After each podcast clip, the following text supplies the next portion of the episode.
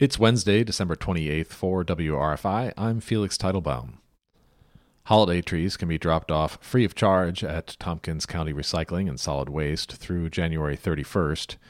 Trees must be free of all decorations, and synthetic trees are not accepted. The Solid Waste Center is open from 7 a.m. till 3:30 p.m. Monday through Saturday.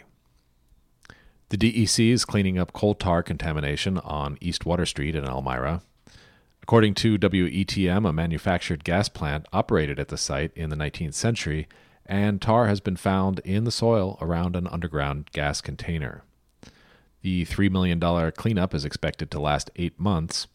According to the DEC's website, the agency estimates there are approximately 260 sites around the state that are or were contaminated by the manufactured gas industry. New York State utilities have accepted liability for the contamination in all but 26 of the sites. Under a new law, New York State officials who are convicted of federal felonies will be removed from office. According to the New York Post, a loophole had existed that automatically removed office holders if they were found guilty of a felony in state court. However, if found guilty of federal felonies, pols would not be removed until sentenced. This allowed some corrupt officials to continue to hold office for years.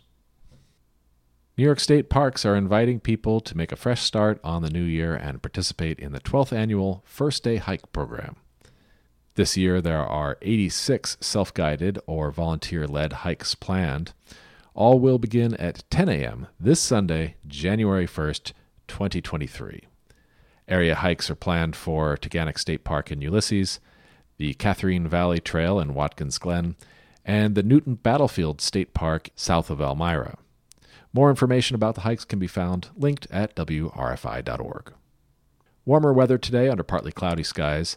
Today's high will be around 43, going down to a low of 30 overnight. Tomorrow, a little warmer with mostly sunny skies.